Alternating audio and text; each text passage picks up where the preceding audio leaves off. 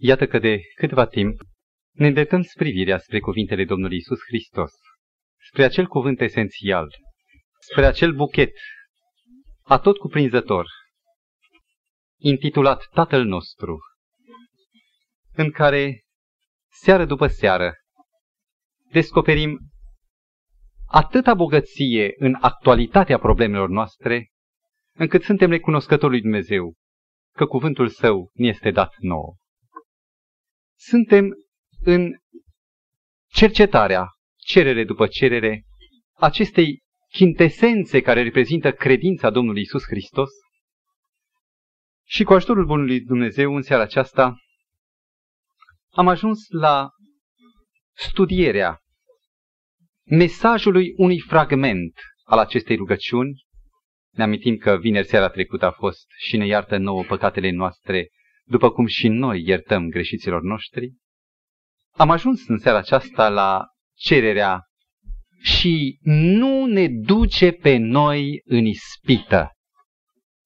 Este frumos că planul de mântuire, planul de recuperare a omului, care debutează cu un act de milă, milă plină de iubire a lui Dumnezeu, care își întinde mâna spre păcătos ca să-i ridice păcatul, e minunat că acest plan, care debutează cu iertarea, prin care păcatul trecut este anulat, continuă privind spre păcatul viitor sau posibila cădere în păcat. Mântuirea nu se încheie cu iertarea. Probabil aceia care se opresc aici în rugăciunea Tatăl nostru, nu din punct de vedere formal, că toți o termină, ci din punct de vedere practic ca concepție, aceia au o viziune ușoară despre harul lui Dumnezeu, un har ieftin făcut doar să tot acopere, să tot acopere păcatul. În timp ce planul lui Dumnezeu, cum arată rugăciunea Tatăl nostru, privește pe de o parte spre păcatul trecut, iertându-l, pe de altă parte, prevede posibilitatea căderii prin noi ispite și Mântuitorul își învață ucenicii, voi să vă rugați astfel și nu ne duce pre noi în ispită. Se pare că dintre toate cererile care se află cuprinse în această rugăciune, de exemplu, sfințească-se numele Tău, vie împărăția Ta, facă-se voia Ta. Pâinea noastră dă-ne nouă astăzi, ne iartă păcatele noastre și ultima, ne izbăvește de cel rău, penultima fiind și nu ne duce pe noi în ispită, sunt șapte de totul, se pare că nici una din aceste cereri ale rugăciunii nu sunt mai legate de Domnul nostru Isus Hristos. Mântuitorul este foarte prezent în această cerere. Dacă rugăciunea nu este făcută pentru el, ci de el pentru ucenici, după dimensiunea înțelepciunii desăvârșite a Fiului lui Dumnezeu, se pare că nici una din aceste cereri nu au atât de mult în vedere pe Domnul Hristos în experiența pământească. El n-a avut nevoie să zică și ne iartă nouă păcatele. El nu s-a rugat nici pâinea noastră dă pentru că Dumnezeu însuși, prin credința puternică care era în inima lui, i-a dat-o și în pustie. Deși s-a rugat, dar s-a legat profund de această încredere în Dumnezeu, de această făgăduință a lui Dumnezeu că va avea totul. Sfințească-se, împără, sfințească-se numele tău. Mântuitorul însuși era proslăvit, el proslăvea deja. Vie împărăția, el era împăratul, împăratul venise odată cu împărăția. Facă-se voia ta. El însuși a venit pe pământ făcând voia lui Dumnezeu. Nu era un imperativ, un, o, un optativ, că aș vrea să fac. El făcea. Mântuitorul n-a fost implicat în, în afacerile celui rău, ca să zică și ne izbăvește. Un singur aspect din toată rugăciunea îl privește în mod deosebit. Și aici, mai mult ca pe noi, ispita l-a fixat, l-a lovit, l-a torpilat în toate părțile. Și spre slava lui Dumnezeu, Mântuitorul a rămas nepătat. Când se trezește în om spiritul analitic și când revine asupra rugăciunii și nu ne duce pe noi în ispită, în inima unui copil sincer, cum sunt convins că sunt cei ce ascultă solia, se naște o întrebare tulburătoare. născută sau izvorâtă din formularea acestei cereri și nu ne duce pe noi în ispită. Și apar întrebări nerostite din respect față de Dumnezeu. Este clar, scrie, nu ne duce în ispită. Nu cumva Dumnezeu este acela care ne duce în ispită? Oare cum ar putea un Dumnezeu plin de iubire să ducă pe copiii săi în ispită? Și într-adevăr este o formulare turburătoare. Am încercat soluția căutând versetul sau versiunea grecească, originală, unde scrie foarte lămurit, exact cum avem și noi în românește, nu ne duce în ispită. Sunt convins că după ce depășim această rezervă și această teamă cu privire la identitatea ispititoare a lui Dumnezeu, deci după ce îndepărtăm această teamă, putem să înțelegem exact solia. De aceea este nevoie mai întâi să insistăm sau să rămânem asupra acestei probleme. Sunt multe fragmente în Scriptură, multe expresii biblice, care nu pot fi în mod instantaneu înțelese de cineva care nu e familiarizat cu limbajul biblic. Veți căuta și în limba română expresii, nu vreau să le repet pentru că au un caracter uh, grotesc, expresii care n-au nicio noimă în sine decât în conștiința etnică a unui popor. Expresii, diferite expresii, care unui englez sau unui străin nu-i spun nimic cu mâneca, cu cămașa, cu oaia, fel de fel de expresii. Care numai acela care cunoaște felul în care se întrebuințează respectiva expresie o înțelege corect și nu se întreabă care oaie. Când ne apropiem de cuvântul Scripturii, trebuie să ne familiarizăm și să aflăm în mentalitatea ucenicilor ce însemna acest cuvânt și nu ne duce pe noi în ispită. Nu uităm că Domnul Hristos era iudeu, vorbea limba iudaică. Uh, Vechiul Testament în care s-au format ei era catalogul de expresii și ucenicii au înțeles ce vrea să spună Mântuitorul. Dacă trecem în revistă Vechiul Testament, care a fost abecedarul noțiunilor fundamentale și subtile ale credinței ucenicilor, descoperim în prima parte a Vechiului Testament, cumva în perioada mai îndepărtată de Domnul Hristos, în toate fragmentele acestei perioade, o concepție care se degajă din fragmente, o concepție profund, puternic monoteistă. Apostolul Pavel, el însuși iudeu, o exprimă în 1 Corinteni 12 cu 6, și anume că Dumnezeu lucrează totul în toți. Care sunt forțele care mână pământul? Și iudeul spune, în monoteismul biblic este una singură, e Dumnezeu suveranul. Citiți Iov 1 cu 16. Oamenii din timpul acela spun focul lui Dumnezeu ars, deși evident în Biblie se descoperă că agentul provocator de moarte și de necaz este diavolul. Dar oamenii spun focul lui Dumnezeu. Iov însuși, un neprihănit care cunoștea pe Dumnezeu, declară Domnul a dat, Domnul a luat. Nu a luat Domnul. Evident, era tot diavolul. Și în 2 cu 10, Iov își apostrofează soția spunând, Oare primim noi de la Dumnezeu binele, să nu primim și răul? Oare de la Dumnezeu primim răul? Chiar dacă ei știau de existența lui satana, totuși concepția monoteistă nu admitea două forțe opuse.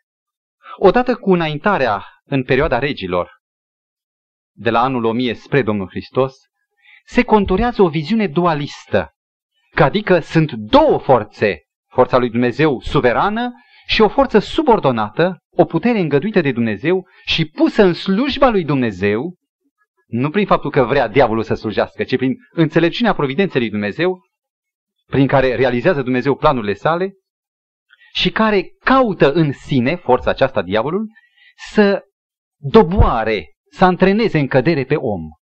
Ca o rotiță într-un mare angrenaj, mișcându-se contrar tuturora, dar prin subtilul ansamblu, lucrând împreună spre realizarea planurilor lui Dumnezeu.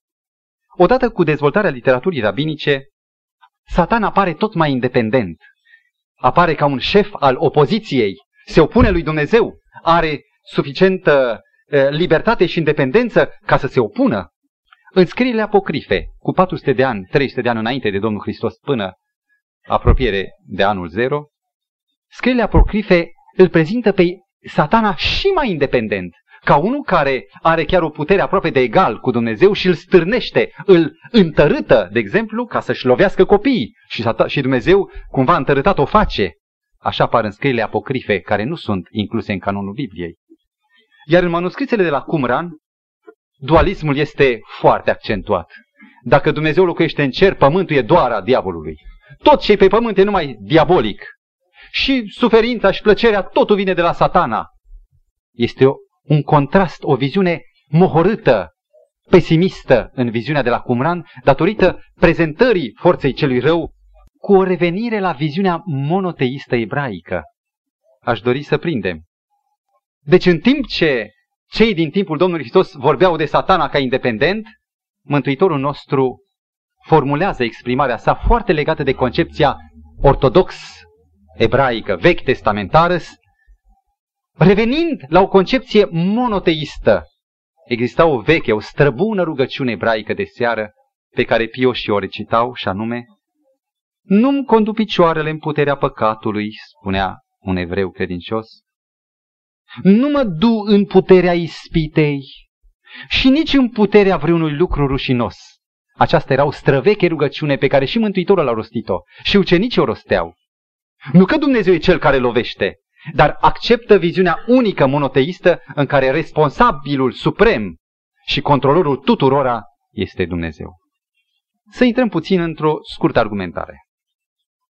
Dacă Dumnezeu este atotputernic și e suveran absolut, nu e așa că este responsabil de tot ce se petrece pe pământ?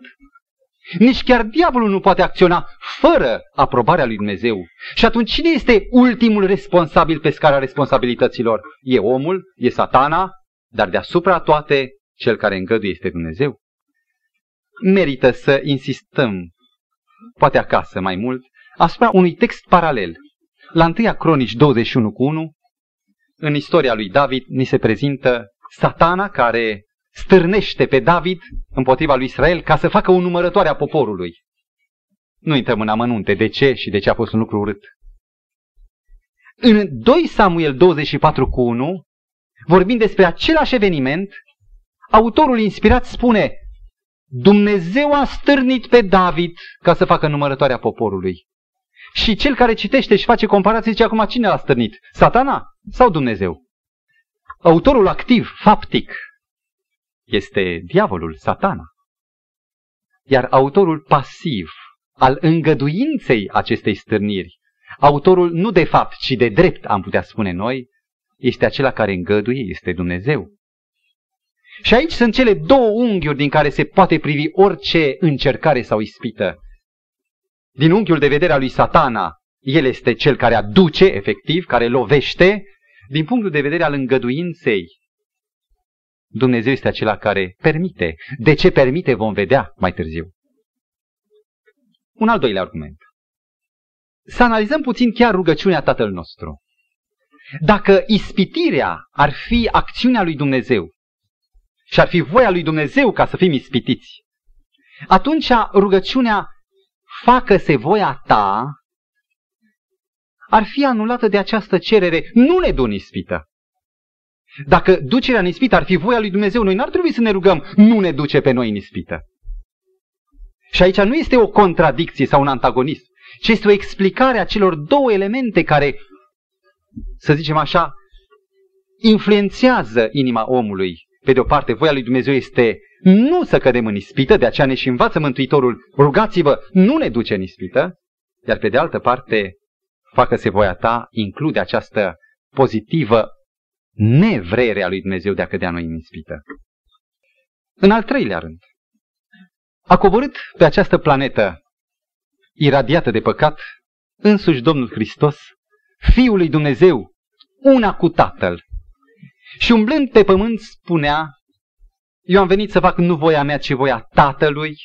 Tatăl este cu mine, tot timpul exprima și expunea voința lui Dumnezeu. Și acest fiu al lui Dumnezeu, Domnul nostru Isus Hristos, era continuu și statornic lovit de ispite. Dacă tatăl era cu el, îl lovea tatăl? E absurd. Tatăl era cu el. Un vrăjmaș îl urmărea. Dacă citim Matei 4 cu 1 la 4, este fragmentul din Evanghelie privind ispitirea Domnului Hristos în pustie, descoperim chiar în versetul 1 că Duhul lui Dumnezeu, Duhul Sfânt, l-a dus pe Iisus în pustie ca să fie ispitit de diavolul. Cine este ispititorul? Cuvântul Evangheliei spune răspicat, este vrăjmașul. Mântuitorul în Luca 22 cu 31 declară ucenicilor și lui Petru în mod special, satana v-a cerut să vă cearnă. Cine e cel care cerne, care pune în încercare și determină un atac? Satana v-a cerut să vă cearnă. Ceea ce arată că poziția diavolului este pe de o parte subordonată, satana v-a cerut, el nu poate să facă nimic decât ceea ce e îngăduit, v-a cerut. Și pe de altă parte, față de noi, satana este ispititorul. Și un alt, al treilea text, Marcu 14, versetul 36, momentele agoniei din Ghețeman, Mântuitorul ridica mâna și striga, Ava, adică Tată, la tine totul e cu putință. Dacă e cu putință, îndepărtează paharul acesta de la mine. În Ghețeman, diavolul și-a declanșat ofensiva cea mai puternică împotriva, răjmaș, împotriva Domnului Hristos. Și când satana îl ispitea, Mântuitorul se roagă cui? Satanul îndepărtează paharul? Nu intră în discuție. Mântuitorul vorbea și se ruga Tatălui, Tată, dacă e cu putință. Iisus, neispitit de Tatăl, se roagă Tatălui să îndepărteze paharul. Și în rugăciunea Tatăl nostru, neispitiți de Dumnezeu, noi ne rugăm Tatălui să ne conducă în drumuri bune, în afara ispitei. Și în sfârșit un text foarte frumos, poate de căpătâi, cel mai greu argument, cel mai luminos argument al patulea, în Iacob 1 cu 13, unde stă scris. Dumnezeu nu poate fi ispitit ca să facă rău, e și el însuși nu ispitește pe nimeni.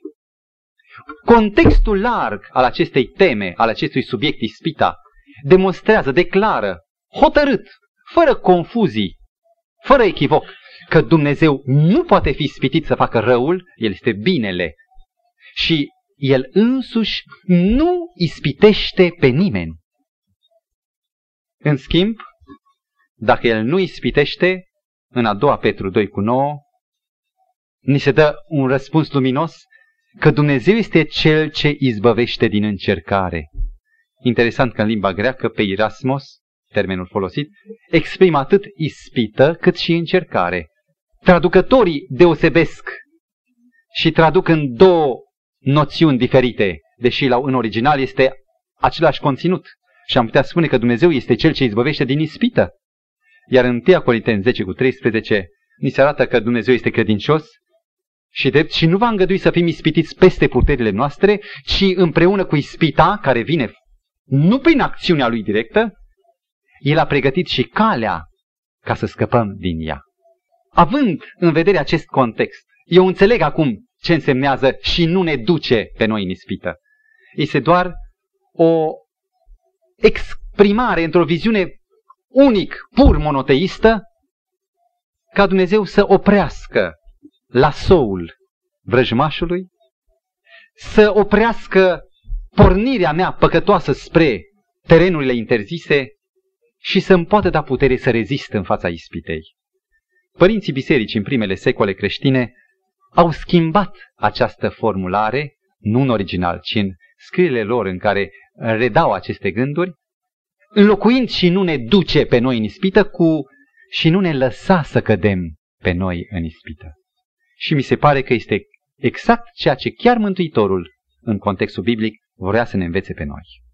Am dorit acum, stimați frați, să intrăm nu în domenii apologetice, de apărare a principiilor biblice, ci mai mult în cel analitic să înțelegem despre ce ispită e vorba și cum ne poate Dumnezeu scăpa, apăra de ispită. Ce este ispita? Să studiem mai întâi izvorul ispitei. Într-un mediu pașnic, ordonat, disciplinat, copiii sunt cuminți, sunt foarte cuminți. Și când apar 3-4 nesupravegheați, deci apare un mediu prielnic, un atac extern asupra mintișoarei lor potolite, se dedau la lucruri care te miră. Cum el era un mieluț. Uite-te la el cum e. Ispita. Majoritatea o înțeleg ca un atac extern asupra mea. Un atac din afară, o săgeată care mă lovește. Din afară, față de care ar trebui să mă păzesc. Unii se retrag în locuri mai liniștite, în munți, între păduri, ca să se ferească de ispite. Deci, în această viziune, ispita este prilejuită de lumea din afară. Și putem spune că, în mod obiectiv, are un procent de adevăr această declarație, această viziune. Dar numai un procent nu are tot adevărul. Să vă dau un exemplu. În 1920, în ianuarie, oficialitățile Senatul American propun un amendament la Constituția Statelor Unite. Vă dați seama că e ceva fundamental în legea fundamentală, un amendament numit Legea Prohibiției, 1920, în care se declară interzicerea fabricării și a consumării băuturilor alcoolice. Legea prohibiției. Probabil creștini, cu o tradiție creștină, au spus vrem să scăpăm copiii noștri de plaga beției. Intenție bună, lăudabilă. Și au zis probabil o generație, două, și automat nu o să mai găsească niciun fel de prilej de a se forma ca bețivi. După 13 ani, în 1933, în decembrie, legea prohibiției cade. N-au reușit să facă nimic. E drept că nu mai exista niciun fel de băutură spiritoasă sau cârciumă și piața neagră dezvoltase și bețivii se mulțiseră în dezvoltarea acestei industrii a alcoolului. Și atunci s-a hotărât să se abroge, descoperind că ispita nu este fundamental de natură externă, deși este ocazia. Și anume, o a doua viziune. Ispita este o țâșnire, o arteziană lăuntrică, care se regăsește în pretextul, în prilejul din afară. Un citat din Cucetări de pe munte a servei Domnului declară Momirea înspre păcat vine de la satana și de la răutatea inimii noastre. Și din aceste două izvoare care se împletesc, se întâlnesc, oare care este cel mai cu probleme, cel mai dificil sau cel care este prioritar? Evident. Aici, în noi, este marele izvor, marele rău, de unde ispita izbucnește sau la care face apel ocazia, uneori foarte nevinovată din afară. Vedeți, stimați frați, cât de anormal este să cer cuiva să nu te ducă în ispită când izvorul este chiar în tine. Acum, în ceea ce privește conținutul ispitei, în ce constă ispita? Am înțeles izvorul, acum conținutul. Tot așa, majoritatea, în mod tradițional, consideră că ispita e o tentă de multă fascinație, farmec, vrajă, care excită, stimulează pofta, dorința din om, care o dospește în așa măsură încât înfrânge pur și simplu voința. Voința nu vrea, dar dospirea aceasta a poftelor lăuntrice zdrobește, înfrânge voința, înfrânge conștiința și omul, întotdeauna slab, în această viziune, cedează ispitei. Ispita, deci, este un atac asupra integrității morale, făcând apel la poftă, la înfrângerea voinței și apoi înfrângând integritatea morală a omului. Deși este adevărată această definiție, am dorit să descoperim ceva nespus mai adânc, mai profund, care ne schimbă într-o măsură esențială concepția noastră cu privire la ispită. Și pentru aceasta să descoperim proto-ispita sau cea din tâi ispită în care se regăsesc toate ispitele în esență. Deschidem Geneza, capitolul 3, versetele 2, 4 și 5. Diavolul, versetul 1, 4 și 5. Diavolul, vorbind femeii, o întreabă, printr-un șarpe, printr-un medium. Oare a zis Dumnezeu cu adevărat să nu mâncați din toți pomii din grădină? Versiunea Nițulescu, foarte plastică, o descrie această întrebare cam așa. Ce? Se poate ca Dumnezeu să fi zis să nu mâncați din toți pomii din grădină? Și în versetul 4, după ce femeia răspunde, diavolul spune, hotărât că nu veți muri. Dar Dumnezeu știe că în ziua când veți mânca din pomul oprit, vi se vor deschide ochii și veți fi ca Dumnezeu, cunoscând binele și răul. Aș dori să intrăm puțin în erou, în viziunea acestui personaj, Eva și apoi Adam. Aveau ei pofte, le era foame, erau stârniți de patim lăuntrice. Omul a fost făcut perfect. În el nu era niciun fel de izvor sau pornire. Credeți că arătarea unui măr sau unui fruct frumos lui Eva ar fi fost un prilej ca să savureze, să înghită saliva și să întindă mâna? Ea avea atâția mere, atâtea fructe, atâtea minuni în grădină. Toată grădina era ei și probabil că din au mâncase tocmai unul. Nu avea niciun fel de poftă. Sau era neglijabilă această poftă. A limita ispita la nivelul poftei, mi se pare că este a ne limita la suprafață, la superficial. Și diavolul se apropie de Eva pe o cale rațională, pe o cale a dialogului. Diavolul nu aruncă în aer cenzorul rațiunii ca să apeleze la poftă, cum avem noi viziunea populară, ci diavolul apelează la judecată. Nu nimicește criteriul moral al binelui și a răului. Vorbește de bine, de rău, de veți fi ca Dumnezeu, elemente pozitive. Îi pune omului înainte, femeii, îi pune înainte binele, îi pune înainte pe Dumnezeu. Decât că, și vă rog prindeți, îndeamnă pe om să discearnă între bine și rău după propria lui înțelepciune. Ca astfel omul să devină independent față de Dumnezeu. Într-adevăr, omule, ai nevoie de bine și de rău. Decât că, de ce să discearnă Dumnezeu pentru tine? Tu ești cel ce poți hotărâ. De tine depinde să spui merge sau nu merge, sau e voie sau nu-i voie. Tu ești propriul tău stăpân, cel care decizi în dreptul tău. De ce să întrebi pe altul?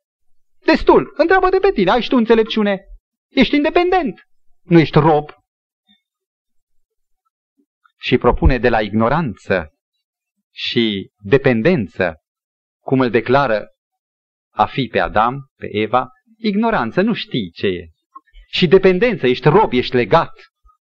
Îi oferă independența și cunoașterea, cunoștința. Dați-mi voi să vă întreb acum, după această descompunere a evenimentului din Eden. Care e conținutul ispitei? Oare neapărat fascinația, vraja, senzualul? Aici nu era nimic așa ceva, ci era rațional. Era un apel la judecată. Oare neapărat dorința, pofta? Sau uh, dreptul omului? Ceva rece, nu care să atâțe patim. Neapărat o voință zdrobită, iar figura omului este de om slab. De data aceasta nu e voința zdrobită. Este atragerea voinței, câștigarea voinței în complicitate cu el. Iar omul când face gestul de a lua din fructul oprit, se afirmă ca om tare, nu ca om slab. E cu totul altă imagine despre ispită decât cea care o așteptam. Ispita nu este deci neapărat doar un atac asupra integrității morale, cum am înțeles în definiția anterioară, ci este, și aici vă rog, sezizați esențialul, este un atac asupra integrității spirituale, asupra spiritual înseamnă legăturii noastre cu Dumnezeu. Un atac asupra credinței.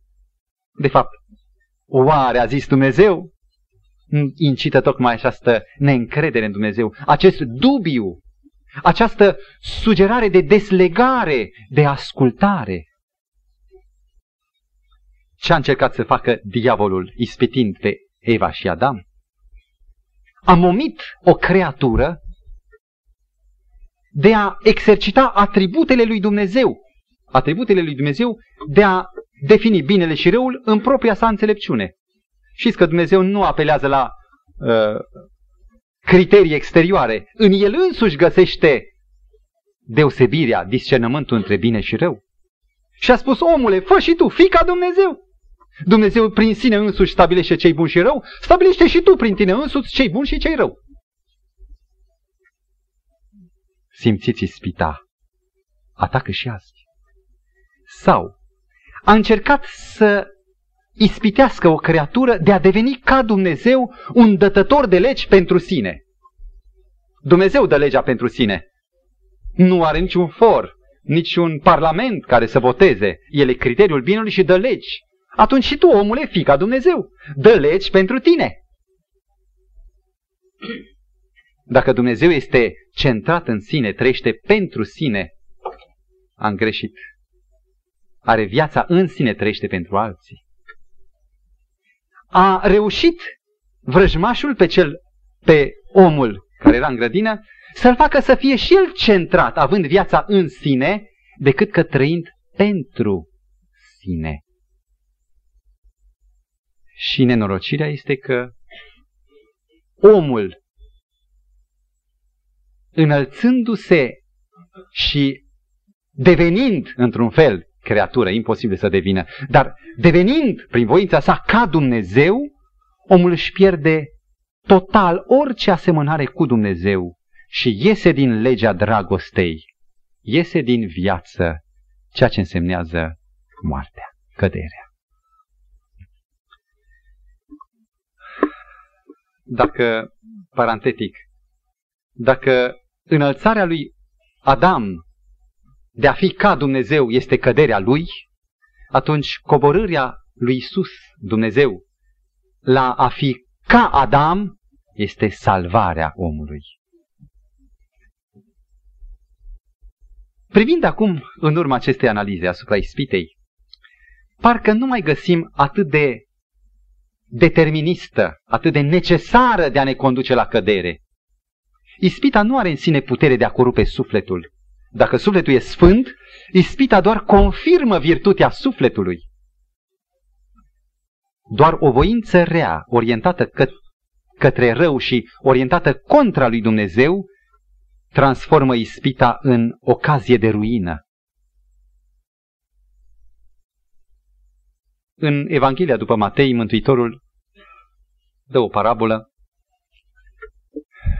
de la versetul 1, vorbind, semănătorul a ieșit să semene. Și aruncând sămânța, sămânța cade în diferite locuri. Lângă drum, în, pe un loc pietros, stâncos, între spini și pe pământ bun. Și vorbind, de, vorbind despre ispita care a doua categorie de sămânță o scoate din viață, Mântuitorul spune că venind soarele, dogorind această sămânță plăpândă, care însă negăsind pământ și neavând nici rădăcină, planta se usucă. Cine-i de vină? Cumva zice Mântuitorul că soarele-i de vină? Ispita? El însuși explică, nu soarele, ci lipsa de sol n-are pământ. Și lipsa de rădăcină. Nu e tot soarele acela care face sămânța aruncată în loc bun, pământ arabil, să se înalțe, să dea roade bogate, însutite? Ispita nu e cauza căderii, ci calitatea viciată a sufletului. Și când ne uităm în această luptă a ispitei, ne îngrozim privind spre noi, găsind că cel mai mare pericol pentru viața noastră este propria noastră inimă și repet rugăciunea unui bărbat al credinței care striga, Doamne, scapă-mă de acest om rău și anume eul însumi. Aici este marea problemă a ispitei. Dacă suntem atenți la cererea și nu ne duce pe noi în ispită, cine mântuiește de cel rău? Să nu credem că în această cerere și nu ne duce pe noi în ispită face aluzie la vrăjmașul. Nu, la vrăjmașul face aluzie următoarea ispită, cine izbăvește de cel rău. Această cerere nu ne duce în ispită, face aluzie la eul nostru, la mine însumi. Pentru ca nimeni să nu se tulbure, pentru că am folosit cuvântul eu, aș dori să fac o precizare. Nu vorbim în accepțiunea psihologică a eului. Eul psihologic este conștiința de sine, este individualitatea mea, e personalitatea mea, pe care Dumnezeu vrea ca să o dezvolte, nu să o șteargă. Nu vorbim de eul psihologic, de ceea ce sunt eu, ca deosebire față de celălalt, ci de eul etic, eul moral, care înseamnă egoism. Acesta este eul care este vrăjmaș și care mă mână în păcat. Oare câți din cei care ridică mâinile și spun Tatăl nostru, nu ne duce pe noi în ispită, înțeleg cu adevărat ce însemnează această rugăciune. Poate se gândesc, ferește-mă de dușman, sau ferește-mă de prieten, sau ferește-mă de ocazii ispititoare, în loc să zică, Doamne, ferește-mă de mine. Am ajuns la miezul acestei rugăciuni, care detectează cumplita cauză a căderii noastre. Eul, încrederea în mine însumi. În Proverbe 26, cu versetul 12, înțeleptul Solomon, el însuși un om care se știa înțelept, la sfârșitul vieții lui ruinate spiritual, declară, dacă vezi un om care se crede înțelept, el însuși trecuse pe aici, poți să ai mai multă nădejde pentru un nebun decât pentru el. Pentru că în această încredere în înțelepciunea proprie este miezul întregei răutăți și a depravării, a ruinei.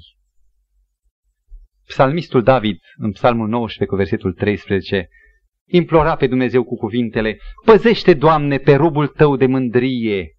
Ce este mândria? Simțământul valorii personale, încrederea în mine. Și atunci robul tău va fi nevinovat, va fi scutit de păcate mari. Timpul nu ne permite să insistăm bogat asupra unor fragmente biblice. Aș vrea să amintesc în scurt un erou din Biblie. Un erou care m-a înflăcărat când am citit prima parte a vieții lui și m-a măhnit profund când am văzut cum și-a încheiat viața. Este împăratul Asa, împăratul lui Iuda. Vă invit să deschidem 2 Cronici, verset, capitolul 14, versetul, să zic, versetul 11 în mod special. De la versetul 9 ni se prezintă o iminentă cotropire a iudeii. Veniseră oștile egiptene, care la data aceea aveau faraon etiopian, dinastia etiopiană, a lui Zerah, care a venit împotriva lui Iuda cu o știre de un milion de oameni și 300 de cară și au înaintat până spre Mareșa.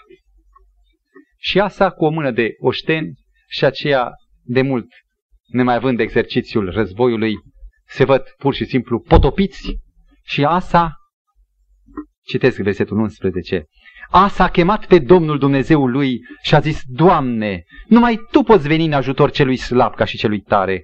Vino în ajutorul nostru, Doamne Dumnezeul nostru, căci pe Tine ne sprijinim și în numele Tău am venit împotriva acestei mulțimi. Ce frumos! Doamne, pe Tine ne sprijinim! Un mic număr de oameni pe Tine. Versetul 12 descrie nu un război, ci o înfrângere de neînțeles. Domnul lovește pe etiopieni care o iau la fugă, sunt măcelăriți, o înfrângere rușinoasă. De la acest element, Doamne, nu mă încred în mine, ci pe Tine mă sprijinesc eu. Din nefericire, Dacă dăm peste un capitol, la capitolul 16, descoperim acolo un război mărunt între Baeșa, împăratul Israel, și Asa. Se disputau niște cetăți mici, cetăți burguri neînsemnate. Baeșa a luat niște întărituri, a zidit niște forturi la frontieră, sirienii se părea că îl ajută pe Baeșa și Asa, în teama lui, în frământul lui, el care a avut izbândă contra un milion de etiopieni, recurge la o soluție. Versetul 2 scoate aurul și argintul care nu era al lui din templul lui Dumnezeu, tocmește pe Ben Hadad, împăratul Siriei, și spune, rogute, rupe legământul tău cu Baeșa și ajută-mă. Într-adevăr, sirienii primesc cu plăcere aurul și argintul, năvălesc în Israel, îl decimează, Baeșa slăbește războiul de frontieră și asta face din nou Consiliul de Război, felicitându-se de planul lor bun. Decât că la ușă bate un om. Hanani, văzătorul, îl oprește pe asta și spune, versetul 7, pentru că te-ai sprijinit, am folosit text, cuvântul sprijinit, înainte era pe Domnul, pentru că te-ai sprijinit pe împăratul Siriei.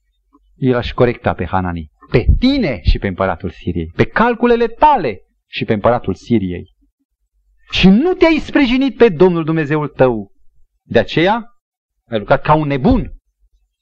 Vei avea războaie. E drept.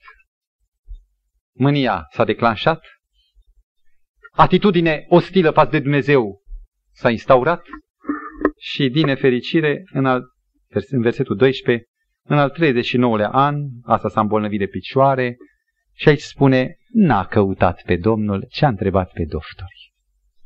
Un om care pornește cu sprijinirea sa pe Dumnezeu și care atunci când ajunge la loc larg, uită de Dumnezeu. N-a mai fost în ispită. Ispita nu l-a mai determinat să strige la Dumnezeu. A zis, sunt acum destul de tare, eu pot să mă descurc și singur. Ce să vorbesc despre Ezechia? Despre Petru, care umblă pe ape și care, când se încrede în el, se cufundă? Despre Iuda. Am avut sub ochii mei o cărticică, Omul cu două umbrele, de un autor. Adventist, vorbind despre Iuda, omul cu două umbrele. E sugestiv și numele, încercând să ajute și pe Isus, dar încrezându-se și în Isus, că e om deosebit, mai rar ca el, dar și în el, în el însuși. În timp ce vasul francez Calipso făcea niște cercetări asupra florei marine, scafandrii autonomi, cei care aveau tuburi de oxigen, încercau să culeagă probe, deodată marea forfotă, apele se tulbură de rechini.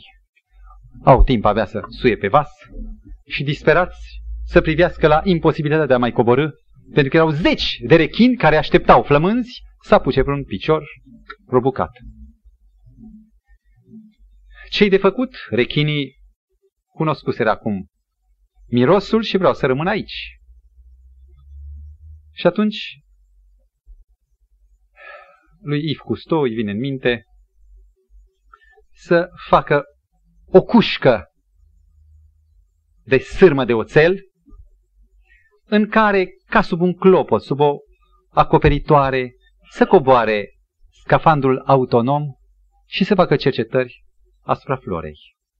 Rechinii dansau în jurul cuștii și în cușcă omul de știință își ducea netulburat activitatea.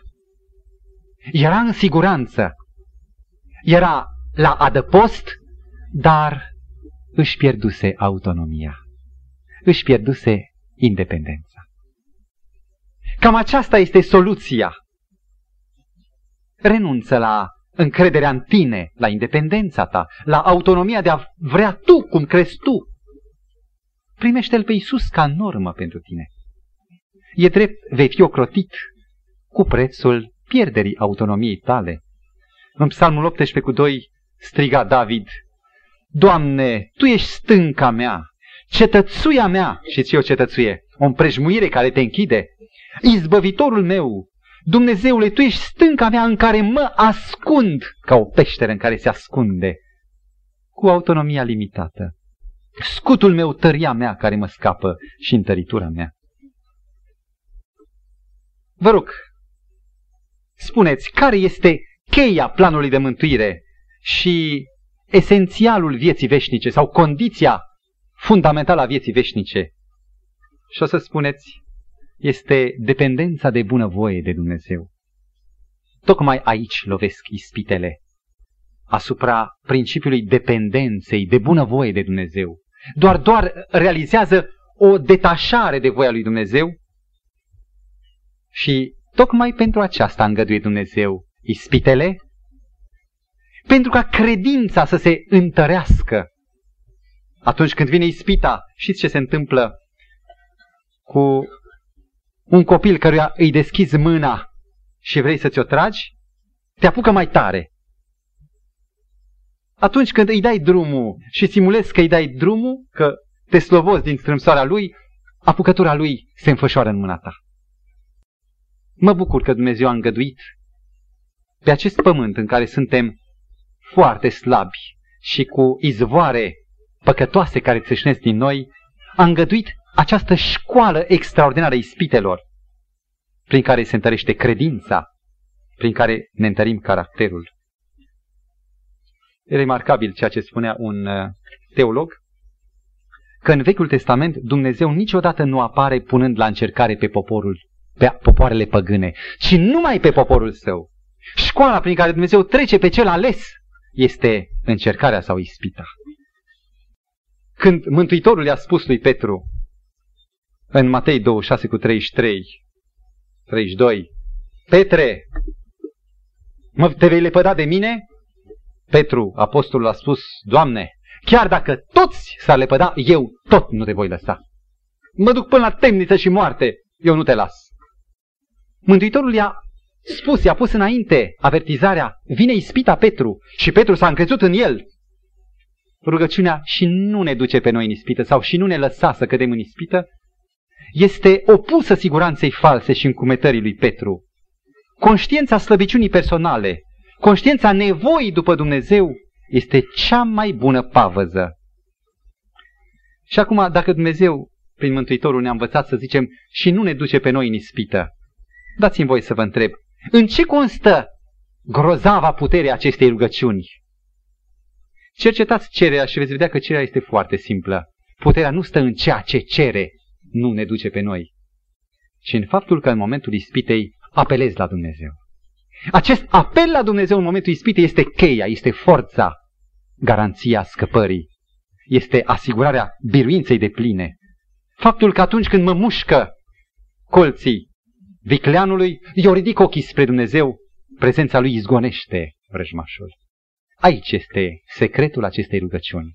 Apelul la Dumnezeu, strigarea, Doamne, strigarea la El în momentul ispitei. Fratele Pearson, regretatul președinte al conferinței generale, povestește o întâmplare probabil cu multe paralele, cu multe asemănări în propria noastră viață. În 1959, statul Ruanda trecea prin anumite frământări intertribale. Tribul Bahutu și tribul Batuții erau în frământare. Aveau loc și încăierări și proaspăt organizatul stat Ruanda, Urundi, din centrul Africii, face eforturi disperate să potolească. Și bineînțeles, starea este cumva aproape de urgență. Într-o ocazie, suntem în 1959, judecătoria unui district cheamă pe pastorul Uziel Rufuku, pastor adventist, care aparținea de misiunea Gitue, împreună cu patru membri ai bisericii, să se înfățișeze sâmbătă la ora 9 în fața tribunalului ca martori. Fuseseră implicați ca martori oculari a unor neînțelegeri.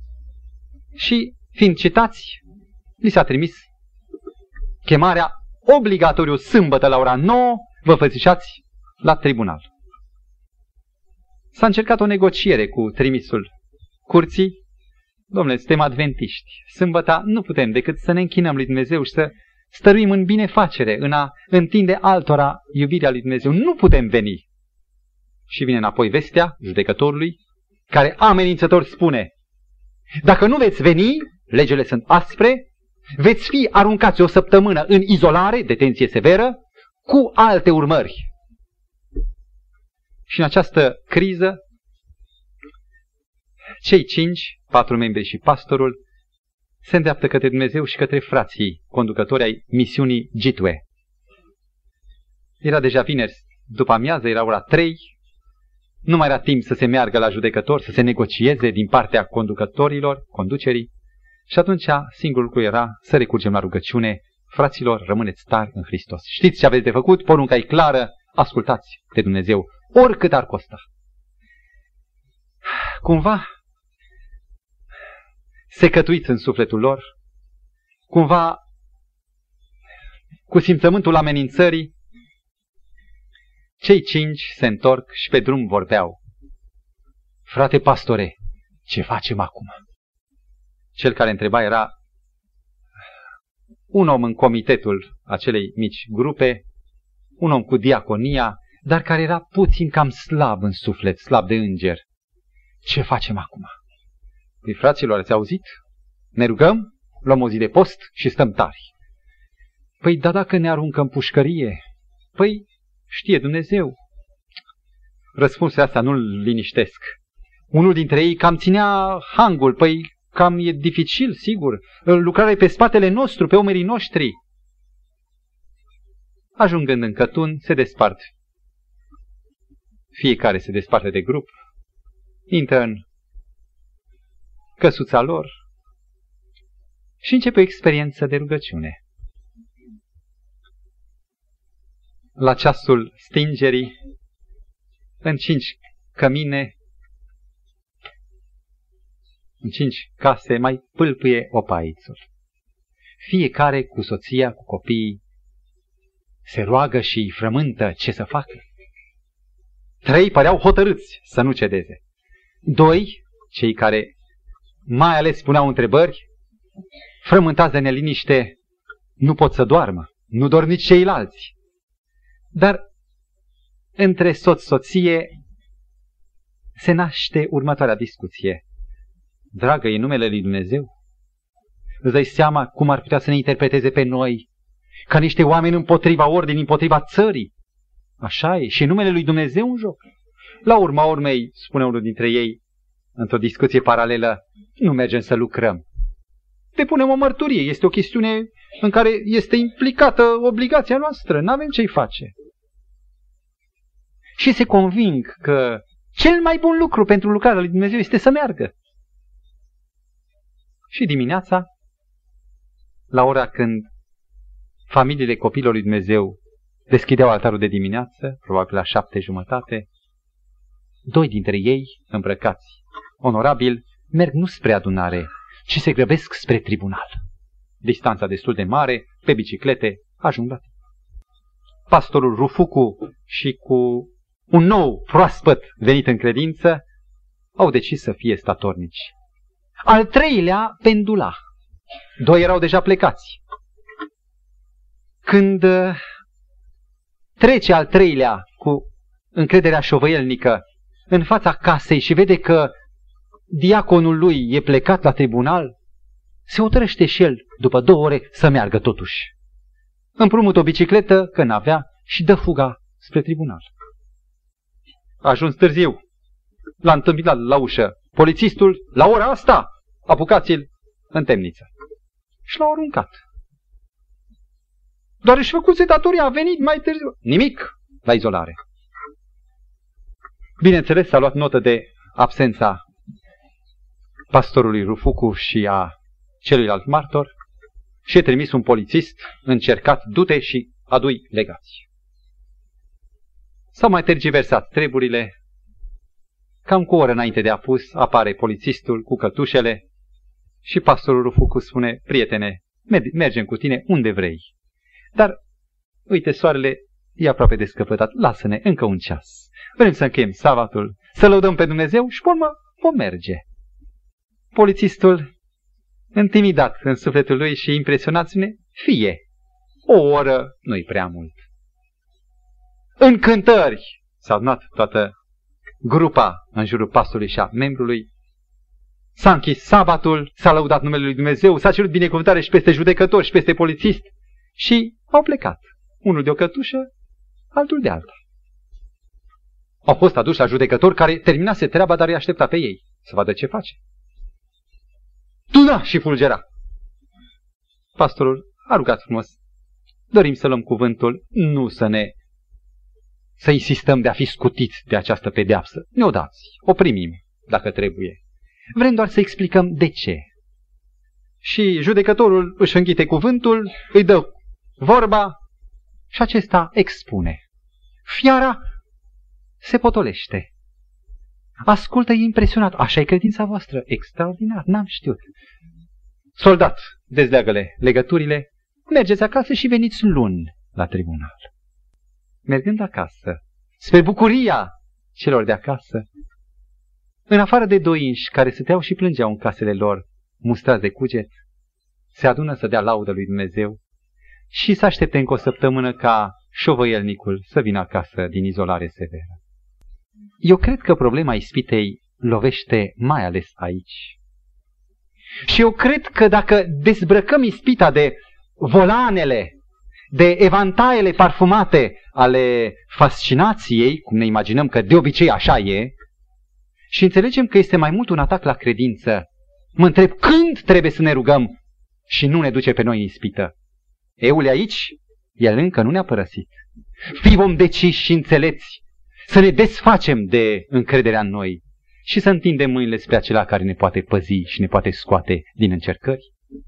Facă bunul Dumnezeu ca în această nouă înțelegere să înălțăm o rugăciune inteligentă spre Tatăl, strigând, și nu ne duce pe noi, pe iubiții noștri, în ispită. Amin.